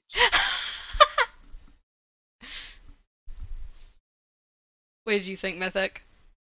Think of Kelsier. No, think of Vin's spilling all this random shit to Elend. Oh, I mean, that's what you do when you love somebody. Mm. You don't just You babble. out. What? You babble. That's She seems very emotionally charged. She's been crying. She's been thinking apparently for a while about like what Dockson said about like all I mean, all these. Elend's evil. He's probably sleeping with a whole bunch of fucking skaa women, and, I like mean, getting them you killed. like somebody so much, and somebody comes around and says, "Oh no, they did all these horrible things," you don't want to She's got, believe like- it. Of course, in your head, you're going to go down a spiral, and Yeah. then, you know you're going to make assumptions, and you want those assumptions to not be correct, but you kind of also think they're correct. So you kind of have to. It comes to a head at some point. You know, she's gone to like a couple of balls with him. I bet she had, but she, but he's ignored her for most, a lot of them lately, though. yeah, apparently because he didn't like how- her new friends. So how the fuck is she just gonna be like, you know what, you ignored me, I fell harder, let me go spill all my secrets. First all darkness. That's how life works, apparently. No She's also a teenage no. girl. She's a teenage girl, darkness. That's how life I knew works. I knew Oh. teenage girls like that in high school. focus on your drama. Yeah, the, you're- the the more the more the guy avoids her, the more she likes him. It, yeah, that that was very much a thing that I knew And girls the in ones high that school would the ones that actually you know like you and come up to you are seen as creeps. Not all of them, no. Bullshit. Look at spooks. Mythic, I think you're projecting. You're right. I feel for spooks. you I mean, that keep man getting get S to the end of his so name. It's just Spook, not Spooks. spooks. I feel for spooks. Okay. I like spooks better. Okay. Um, What is okay? What's the dialect that spook says again? Eastern then street what- slang. Eastern. I was gonna say Western. Eastern Street. Got it. So Elend then has to go and meet with some people and tells her to keep his handkerchief because he'd given that to her as well because apparently she'd put so much makeup on the one that Spook had given her and he says keep it uh, as he wants to give her suitor some competition even though he's a little late after being foolish. Vin then sees Elend meet up with Lekal and Hast- uh, Lekal and Hasting Man before she meets up with Sazed. So what were your thoughts on the fact that uh, now Elend has also given her a handkerchief? I thought that part I really liked. You So- liked that Elend gave her a handkerchief? Yeah, cause fuck the other guy. Um. also, I'm expecting like. I know she probably doesn't die, but I really want her to die with him. So. Who, Vin and Elend? Hey, hey, hey, uh, hey, guys. Oh, you Oh my! Yeah, it's Kelsey or Fortnite. You didn't know about that? I don't know if I've ever brought that up to you, but yeah, uh, Brandon par- partner with Fortnite. They have a Kels- No Kelsier way! in Fortnite. Yeah, that's actually Kelsier. It is Miss Cloak. I'm not Everyone, reading this. Anymore. everyone jokingly calls him Kelsey or Fortnite. What? I'm not reading this anymore. I've given up. You know about what about it? I've lost respect. You've lost respect. I think it's because he has young boys who probably pay it or play it or something. No, is that not Jesus? Yeah, come over here and say. You can tell him. I'll probably end up cutting part of this part out anyways. Okay, so this is what happens. Uh, Oh, Brandon no. Sanderson is best friends with the current head of Epic Games Ooh, cool. Because Brandon Sanderson wrote Epic Games' first lore. So the first game that Epic Games did was uh, Infinity Sword all the way back in early iPhone days. Uh, so yeah, so Brandon Sanderson was hired to do the entire lore for that series. That's like games, I think. Um, so then out of that, he became best friends with the guy who ended up being the current head of games. So then he was like, "Hey, can you add me to Fortnite once Fortnite is, like at its peak?" And that's what Kelsey. And now we have Kelsey or Fortnite. Does it actually say Kelsier though in the Fortnite? I don't know what they call him in Fortnite. I don't know if they call him Oh, okay. Kelsier. They do call him Kelsey. Oh, apparently they do call him Kelsier, the survivor of Hathsin. What? in- That's cool. Fortnite. That's cool. Um, but yeah. I was just I just looked up Mistborn gifts and these all come up and I wanted spooks, but you know, Ah, it didn't come up. So Here, here's a great representation though of the metal thing. Mm-hmm. Tell me I wanna that's see- not perfect. Like, That's I want to pretty see good, it go up. Um. Anyway, so uh, yeah. So she meets up with Sazed, and she tells Sazed who Elend left with, but Sazed is distracted by her ruined makeup and the extra handkerchief. He's like, "How the fuck did you end up with another handkerchief?" because Elend loves me. Duh. so Vin then asks for permission to use Allomancy to follow them, and Sazed reluctantly agrees. Vin eagerly goes back out onto the balcony and flies off into the mist towards one of the towers, moving up until she hears Elend inside. Uh, Elend is telling his group that they should invite Vin to speak with them, and he's instantly tells his whole his like group of four other people like, "Oh yeah, she's been helping. She helped like this skaa runaway on her plantation, and like she'll be great." Yeah. Which I don't know if like he should be like going around telling people about that. I mean, I feel like these people are pretty trustworthy.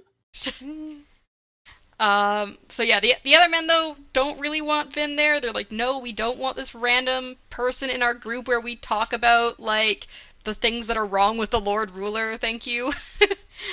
um. They then move on to speak about the book they've been reading, which I think one of the guys is like, I didn't finish it. It was too thick of a book. Which there's a huge meme about Elend and his thick books.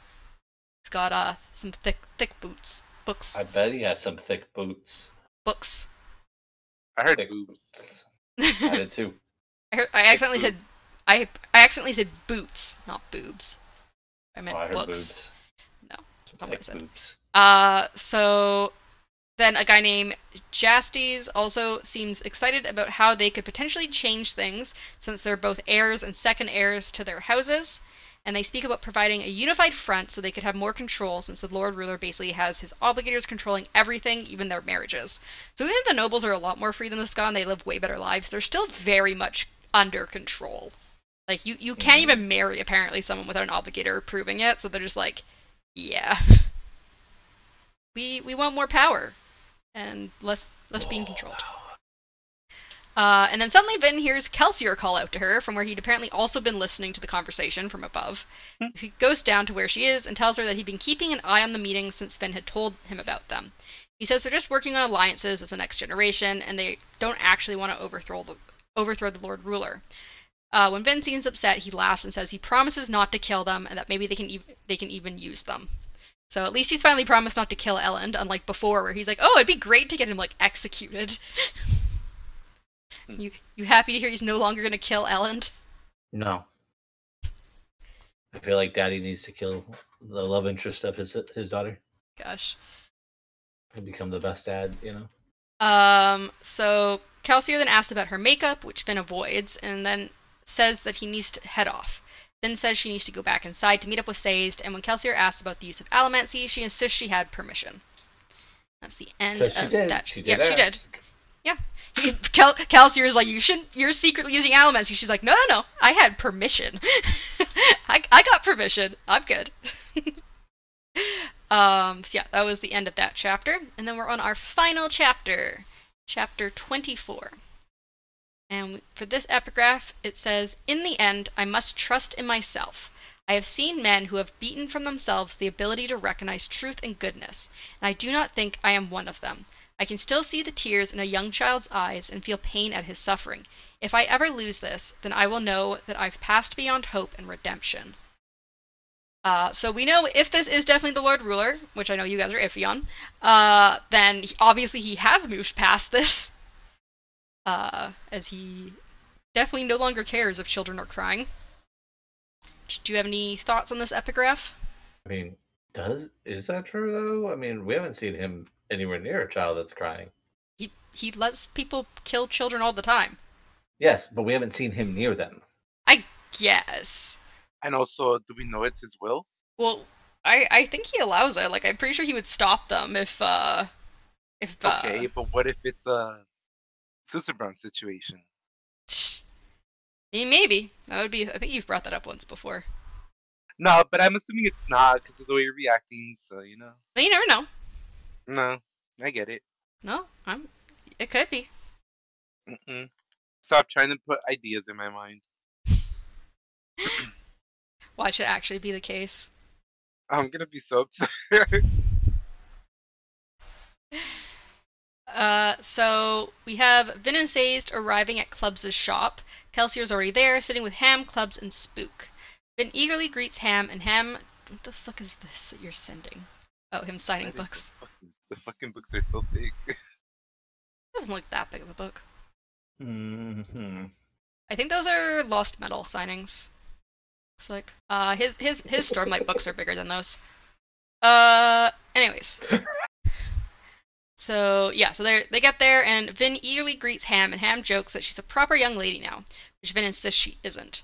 They joke around a bit, and Vin notes that Spook is trying not to look at her, and knows she'll have to deal with that at some point. Yeah. Hopefully, some point before he decides to murder you. Uh, then comes downstairs and is upset to learn that Ham ripped off the sleeves of his uniform as it costs money. And as Breeze arrives, Kelsier says he needs Dockson to get him a warehouse to conduct meetings, which Dockson agrees to before seeing Vin's dress. Uh, which he's he's very upset by the the fact that it's kind of like scuffed and torn from her using her allomancy. 'Cause he's like, oh yeah, we just need to cut back on her dress budget. What the fuck have you done with her, your dress? Um, Kelsier tells Dockson that Vin is back on Mistborn duty, and Breeze tells her not to fight three Inquisitors at once again. Uh, and Awesome. so, yeah. As Breeze sits down, Ham says he's saved up some questions of his specifically for Breeze, and Breeze says he's dying of anticipation. Um, he then gets Spook to fetch him a drink, and Spook starts speaking to him in Eastern street slang once he comes back with it, which Breeze just says he'll not of the playing without. which just says he'll ignore, as he has no idea what Spook said. Kelsier and Spook then speak back and forth between the rest of the men, uh, or before the rest of the men, including Clubs and Breeze, joke around with random slang comments, and then Okay, laugh when so Breeze real looks quick, completely quick, What. I've gotten so far, at Mhm. least what I think, okay, could be what the, they were saying in this. Uh, Spook says it's not nice to play with people like that.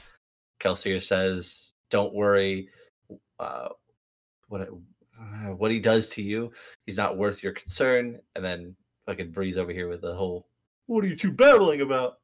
Um, uh, and then something about being clever that they push them around, uh, and then something, and then my favorite one that I have so far of Ham is something about being insecure. I think he worries that he's not clever. Uh, or is that ever wasing the wish of having the have, rating the wish Uh, of wasing the not? Is that the one you're talking about? One second, which one? Uh, the one that I was talking about at the end, yeah, at the end, for where Ham says is ever wasing the wishing of having the have, uh, writing the wish of wasing the not. And then Dockson just makes up something. Dockson says he doesn't actually know what he's saying. Oh, I didn't even put Doxus in there. Yeah, well, D- Ah, Dockson listen to specifically says he says he has no idea what he says, and Spook says it didn't mean Mhm. anything. That was the funny Ah. part to me. Yeah, he's like he didn't actually because Dockson was just going along with it because Breeze is so exasperated. He turns to Dockson, and Dockson just like makes up shit, and he's Breeze is like, "What the fuck?" And then Spook's like, "Yeah, no, it, it didn't mean anything. He's he said he he said words, but they didn't mean anything."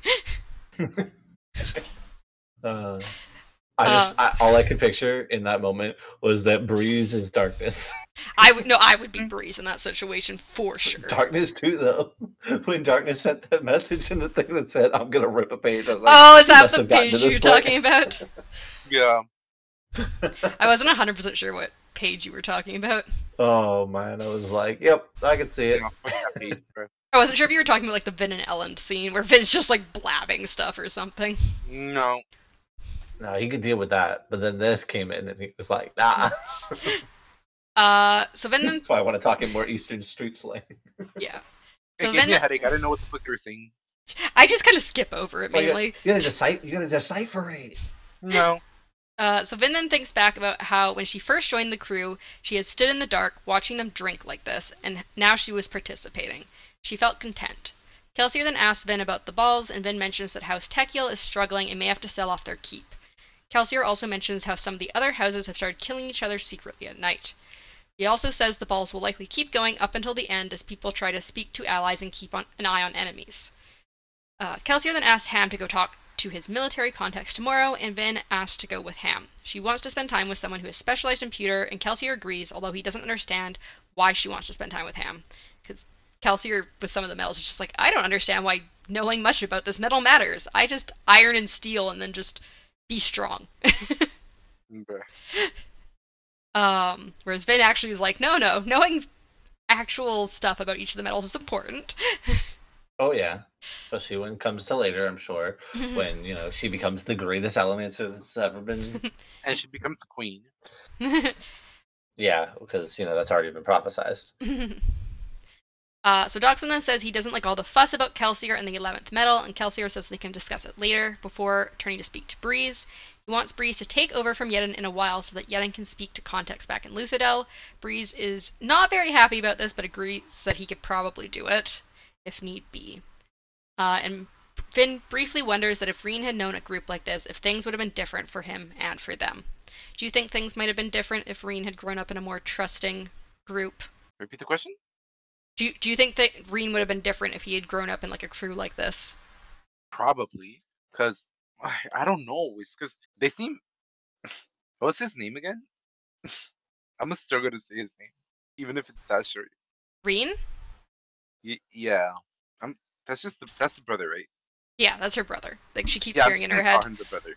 Okay. Um, You can't remember Reen and Vin? God, then I can remember. Because Reen- trash. Not that hard. But- I mean, Like, come on, deepness. no, I think I think he would still be the same.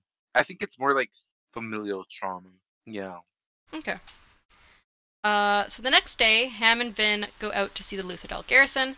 Vin notes that she still feels normal in street clothes, and she also notes that she still has the habits of how to walk through the streets like a normal skaa and be invisible and not look at others. As she walks, she notes that being a street urchin is just another disguise and wonders who she really is. Uh, what do you think about Vin's kind of identity crisis about who she is? Does she know who she is, though? Well, I mean, I feel like she's currently finding out who she is. Yeah, I don't think she actually knows who she is. So Uh, so as they walk, Vin asks if Ham's family lives here, and Ham says they live in a town near Luthadel, but even Kelsier doesn't know where. He only gets to see Mhm. them for a few months a year, but it keeps them safe in case he got caught and killed. Since because he's a misting, his children have noble blood in them, and they would be sought after and killed if he were found. The reason he uses his powers and risks being caught is because thugs are the most sought after mistings, and it pays well. He states his family lives comfortably, and after this job, he wants to move far from the central dominance where his family can live like nobility and not worry. Uh, Vin asks why Kelsier didn't leave, and Ham says that there was always another job, and he wonders if Kelsier and Mare would have been living happily or if they wouldn't have been content without this life. Finnegan wonders what would happen if Kelsier tried to take the throne and if he could be as bad as the Lord Ruler. They also discuss Kelsier making himself seem almost holy and how Ham, Breeze, and Dockson are going to try to rein him in a bit. So, what do you think about that? that's gonna fail. Superbly fail. What do you think, Darkness? About what part?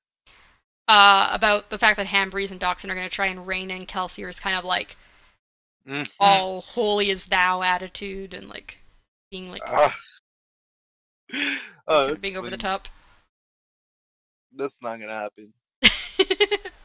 He's crazy, but like, I don't know what they expect, but it's definitely not gonna happen. All right. Uh, so, uh, Ham then briefly talks about how the garrison aren't well liked and that he knows them pretty well, but wouldn't hesitate to fight them just like they wouldn't hesitate to fight friends or family, as they're paid to do.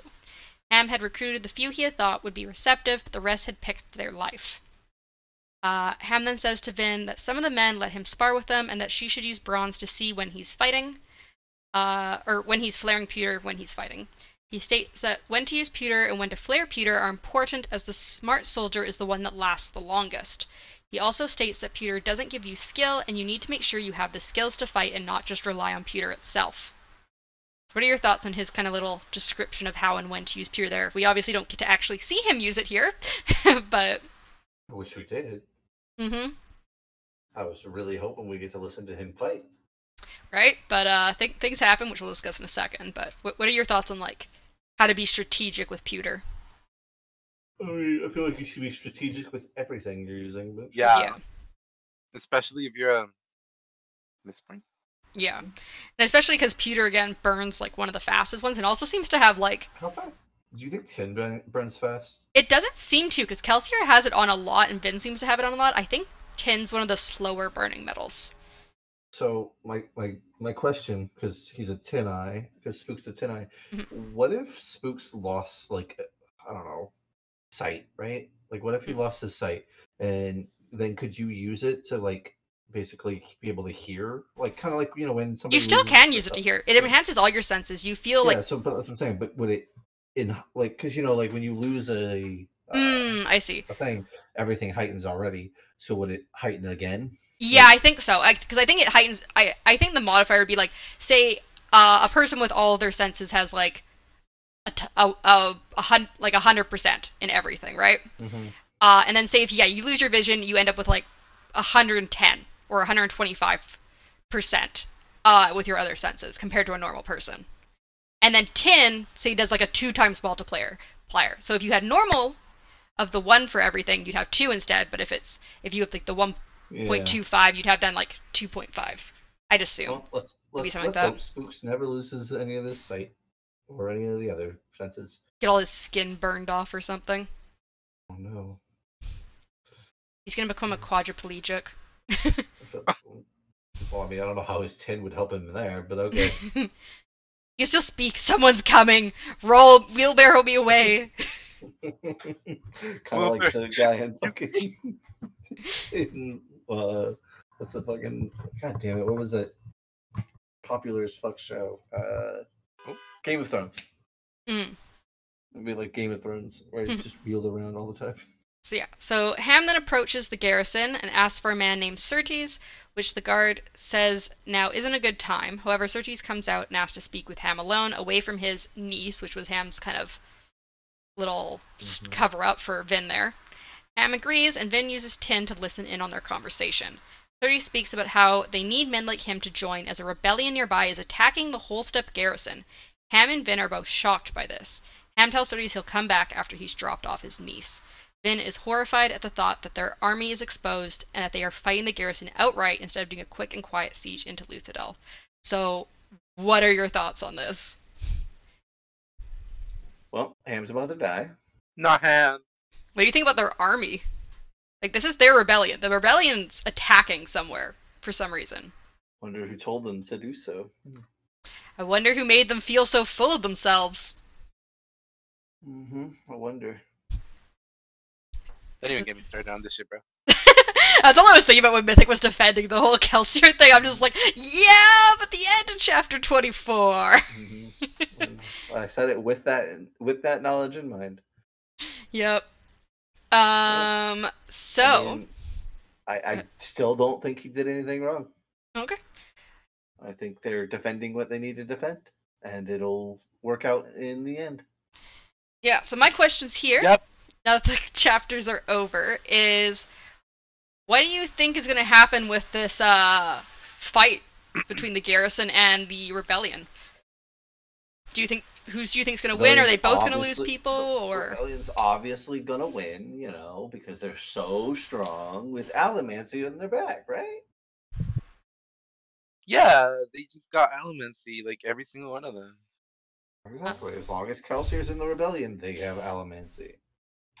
do you think we're gonna uh, lose any important characters? Like, 'cause apparently Ham's going. Yeden is out there somewhere.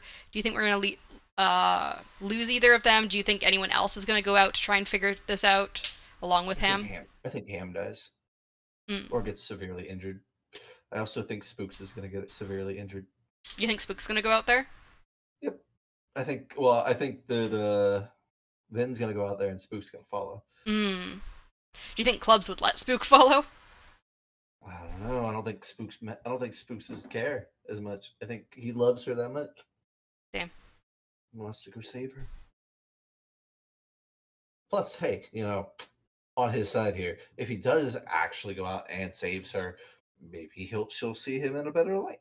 Maybe. You think there's gonna be like a, a big love triangle thing happening? No, not at all. I think, I think, Spooks, I think Spooks is going to be standing outside a tent listening to, uh, well, fuck, I can't remember the other guy's name, uh, and then having their sexy time. You need a tent.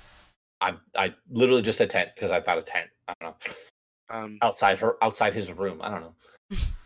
I just didn't expect him to be like to go to his house with Vin, I guess, with his father being an asshole. I'm just like, where, where would they have a tent at? I don't know, Tent City? Maybe he lives out in the fucking homeless place. is that a place? Maybe his maybe his dad kicked him out. Where do wait, where does Skaa live? Skaa live in what's called tenements, which are like these like really cramped, I think almost like apartment kind of buildings. Um, I think he's gonna be the third wheel, is all I'm saying. I see. So with, his tin, Um, with his tin eye, he's gonna be able to listen to all of this stuff go on. yeah. What do you think's gonna happen to our, our our rebellion though, because of this fight? Like, do you think we're gonna lose most of them? Do you think they're gonna win and we're gonna only lose a few? Do you think it's gonna be completely wiped out? I mean, was I don't remember exactly, but did they they said it was the whole rebellion? They just said that there is a rebellion attacking this garrison. Yeah, I thought it was a group of rebels were attacking the garrison. I don't think they say a specific number. We we Mm. don't know how many it is. Um, I think I think Kelsier sent them, and I think it's with the one dude that he was trying to kill in the first place. But he he says an army of Skaa rebels appeared. But he also before this, but Ham before this stated that with a couple coin shots and a couple uh brutes, you could. They're pretty much an army. So He said a mini army. Still an army. But yeah, so we, we have no idea how, how big the group is that went because they have Sure. what I think they said like seven thousand out there currently. Yeah. So we don't know if it's a group of like a thousand or like if it's like half or if it's the full amount. We have no idea. I I like how still, that I sounded still, like Go ahead, Darkness. that sounded like some Pokemon shit. A group of skaa has A group of skaa has appeared. Uh, You walk into the into the wild into the tall grass. Suddenly, a group of skaa.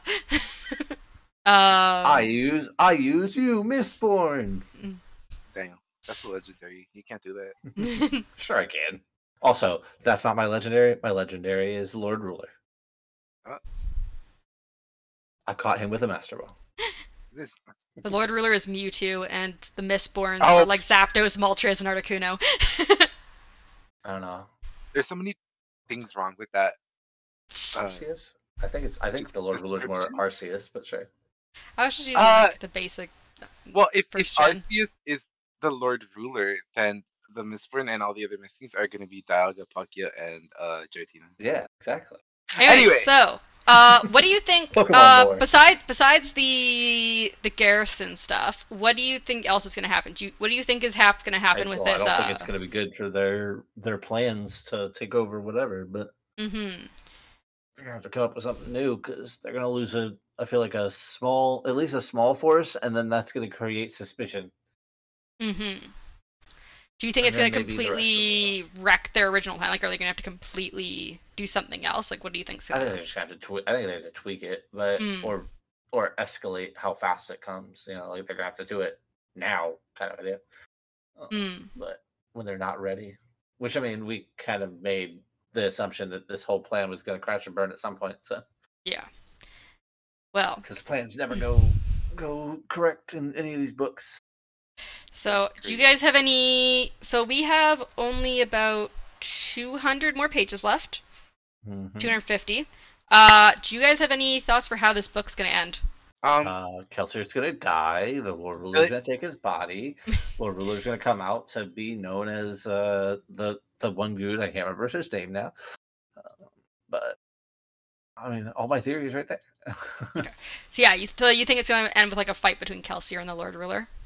It- I I don't know about end, but I definitely think that's coming. Mhm. And I think the Lord Ruler's gonna win. What do you, you Darkness? Do you think they're going to get to that, or do you think something else is going to end the book and then they're going to do that like next book? Or 'cause remember, we do have two more books. It's not like our other two books where everything's going to be over. This one.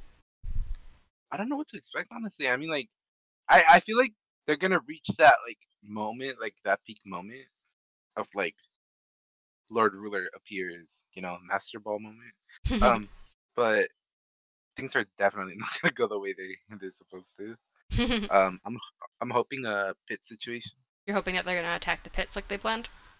Uh, no, I was hoping more like um, Kelsier gets sent back. Oh, I see. you think he's going to get like captured and sent back? no, I I wish though. Um, I I feel like they're just gonna like duke it out honestly. Hmm. like Kelsey and the the Lord Ruler. And Vin's gonna be pregnant. Um. Anyway, we don't What? talk about that idea yet. Excuse me. Um. I would Vin. Wait, you're saying Vin's gonna be pregnant by the end of this? Yeah, totally. Interesting. And I mean, in my head, that'd be cool. as fuck. Imagine. Gonna be a teen mom. Yeah, she's not gonna know who the, the father is, and they're gonna call it Maury. Uh, so yeah, do you guys have anything else to say, or should we? Should I tell you what chapters we're doing next? Yeah, We're we're, doing all of re- yeah we're reading the rest No. of the book, right? That's why We- we're talking about the end of the book. No, we're reading chapters 25 through 28, another four chapters.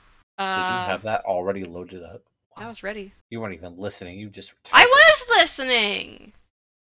We were coming up with theories, and you're not even listening. to I'm us. How listening.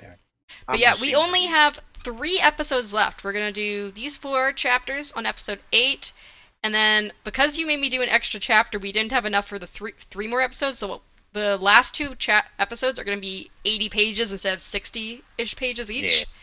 So Yay. And yeah. first off, first off, I don't like that accusation that we made you do something. Okay, because if I wanted to make you do something, believe me, I would have read the whole book by now. gosh. So anyway, so yeah, so we've got uh, it's only nine more hours. Okay. So we've got yeah chapters 25, 28, and then we'll have uh, after that we're going to be doing chapters 29 to 33, and then the final one will be chapters 34 through to the epilogue. So yeah, the Okay. only gonna be three more, so we'll be done this by the start of June, June 4th. Or I could be done literally in nine hours. No. uh, so yeah, uh, look forward to that, and thank you to everyone who is listening. We really appreciate it. Uh, so yeah, bye. Bye. Goodbye.